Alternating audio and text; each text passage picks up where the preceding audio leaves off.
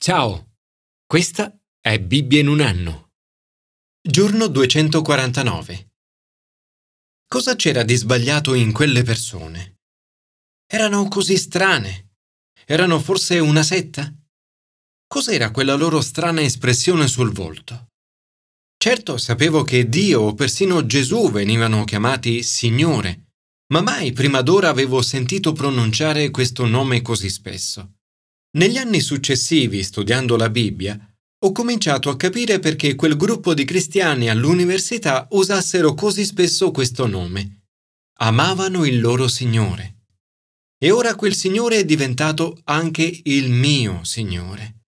Anch'io oggi amo il Signore. Il Signore è il nome più comunemente usato nell'Antico Testamento per riferirsi a Dio. In caratteri maiuscoli questa parola esprime il nome di Dio, YHWH, usato nell'alleanza ebraica. Come segno di rispetto a Dio, gli ebrei non usano mai questa parola.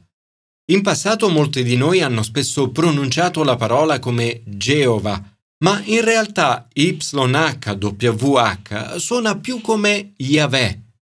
Negli anni in cui l'Antico Testamento fu tradotto per la prima volta in greco, 250 a.C. circa, il nome YHWH venne tradotto come Curios, il Signore. Una traduzione questa che si rifletterà poi anche nel Nuovo Testamento. Il Nuovo Testamento ci offre una comprensione più trinitaria del nome il Signore. In modo straordinario afferma che Gesù è il Signore. Il fatto che qualcuno possa dire Gesù è il Signore è prova stessa dell'autenticità cristiana.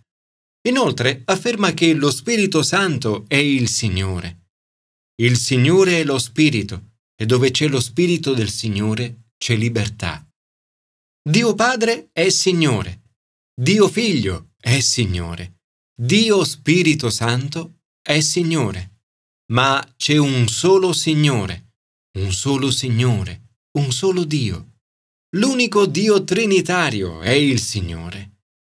La comprensione del Signore nel Nuovo Testamento ci aiuta a comprendere l'uso del termine il Signore nell'Antico Testamento.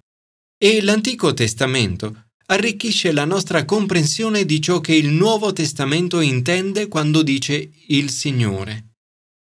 La domanda che ci poniamo oggi è in che modo possiamo amare il nostro Signore? Commento ai sapienziali. Lodare il Signore nell'adorazione. L'intero salmo è riassunto dalla parola finale Alleluia. Il salmista adora e loda Dio per ciò che è e per tutto ciò che ha fatto per il suo popolo. Soccorso, protezione, guida, preghiera esaudita, nutrimento, fedeltà, gioia e speranza. Scrive hanno ereditato il frutto della fatica dei popoli. Originariamente questo si riferiva all'Esodo, ma oggi vale anche per noi e per le nostre vite. Diventiamo eredi e di conseguenza prendiamo possesso di ciò per cui altri hanno faticato. Mi capita spesso di pensare a questo in riferimento ad Alfa. Per gettare le basi di Alfa, molte persone hanno lavorato duramente per molti anni. Charles Marham, John Irvin, John Collins, Sandy Miller e Nicky Lee, solo per citarne alcuni. Quelli di noi che sono coinvolti ora sono eredi di ciò per cui altri hanno faticato. Nella tua vita ci sono persone di cui ti senti erede genitori, amici, leader, insegnanti, guide spirituali o altri per i quali ti senti di ringraziare Dio oggi per le loro opere e fatiche di cui ti senti erede? Questo versetto trova in Gesù il suo pieno compimento. Di tutto ciò che Gesù ha ottenuto attraverso la croce e la risurrezione, noi siamo eredi. Lui ha faticato, noi siamo gli eredi. Per questo non dovremmo mai dimenticare di lodare e ringraziare il Signore per tutte le sue benedizioni.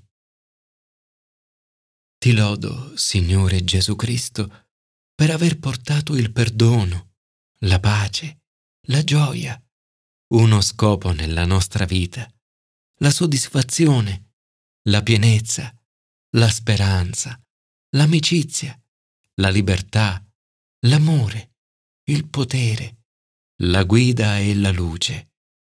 Lode a te, Signore. Commento al Nuovo Testamento. Onorare il Signore con la generosità. Il denaro ha la sua importanza. Può essere benedizione o maledizione. Può essere usato per onorare o disonorare il Signore. Paolo desidera dedicare ogni sollecitudine per la gloria del Signore. Il Signore a cui va data gloria è il Signore Gesù Cristo. Paolo si preoccupa di fare ciò che è giusto agli occhi del Signore. Dovendo amministrare i doni ricevuti, Paolo si preoccupa innanzitutto di onorare il Signore, evitando che qualcuno possa biasimarci a causa di occasioni di scandalo. Questo significa, ad esempio, evitare ogni occasione che possa far sospettare un uso improprio del denaro. Si preoccupa inoltre di comportarsi bene, non soltanto davanti al Signore, ma anche davanti agli uomini. Nell'amministrazione del denaro nella Chiesa dovremmo sempre affidarci a persone come Tito. Paolo descrive Tito come una persona che ha più volte sperimentato la sollecitudine in molte circostanze. Un buon criterio per verificare le persone a cui affidare il denaro della Chiesa è guardare la loro sollecitudine ed onestà e chiedersi questa persona è stata più volte provata con certezza e in diverse circostanze? Un altro modo per onorare il Signore è attraverso la generosità nella gestione del denaro. Dio è stato così generoso nei nostri confronti. Paolo si aspetta che i corinzi lo siano altrettanto con Dio. Parla loro apertamente. Dice, sia la vostra offerta una vera offerta e non come una grettezza. In quel tempo non esistevano mezzi di comunicazione come quelli attuali. Tuttavia, l'entusiasmo di una comunità cristiana si trasmetteva velocemente ad altre comunità anche lontane centinaia di chilometri. Paolo scrive, Già molti sono stati stimolati dal vostro zelo. Se allora era così, immagina cosa potrebbe essere oggi con i mezzi di comunicazione attuali. Immagina quale potenziale ogni comunità cristiana potrebbe avere oggi nel dare onore al Signore. Signore, possa la mia generosità riflettere la tua straordinaria generosità nei miei confronti fa che io possa portare onore al tuo nome. Commento all'Antico Testamento. Conoscere il nostro Signore nella relazione. Grazie a Gesù, ognuno di noi può conoscere il Signore ed avere una relazione con Lui. Dio chiama il suo popolo ad una relazione. Solo in questo passo l'espressione il Signore è citata venti volte. Il profeta Isaia predice un tempo in cui la conoscenza del Signore riempirà la terra come le acque ricoprono il mare. Ma che tipo di relazione possiamo avere con il Signore? 1. Relazione basata sulla fede. Il profeta Isaia attende un tempo in cui il suo popolo si appoggerà con lealtà sul Signore, sul Santo di Israele. In quel giorno diranno, Ecco, Dio è la mia salvezza. Io avrò fiducia, non avrò timore, perché mia forza e mio canto è il Signore. Egli è stato la mia salvezza. Qui, nel cuore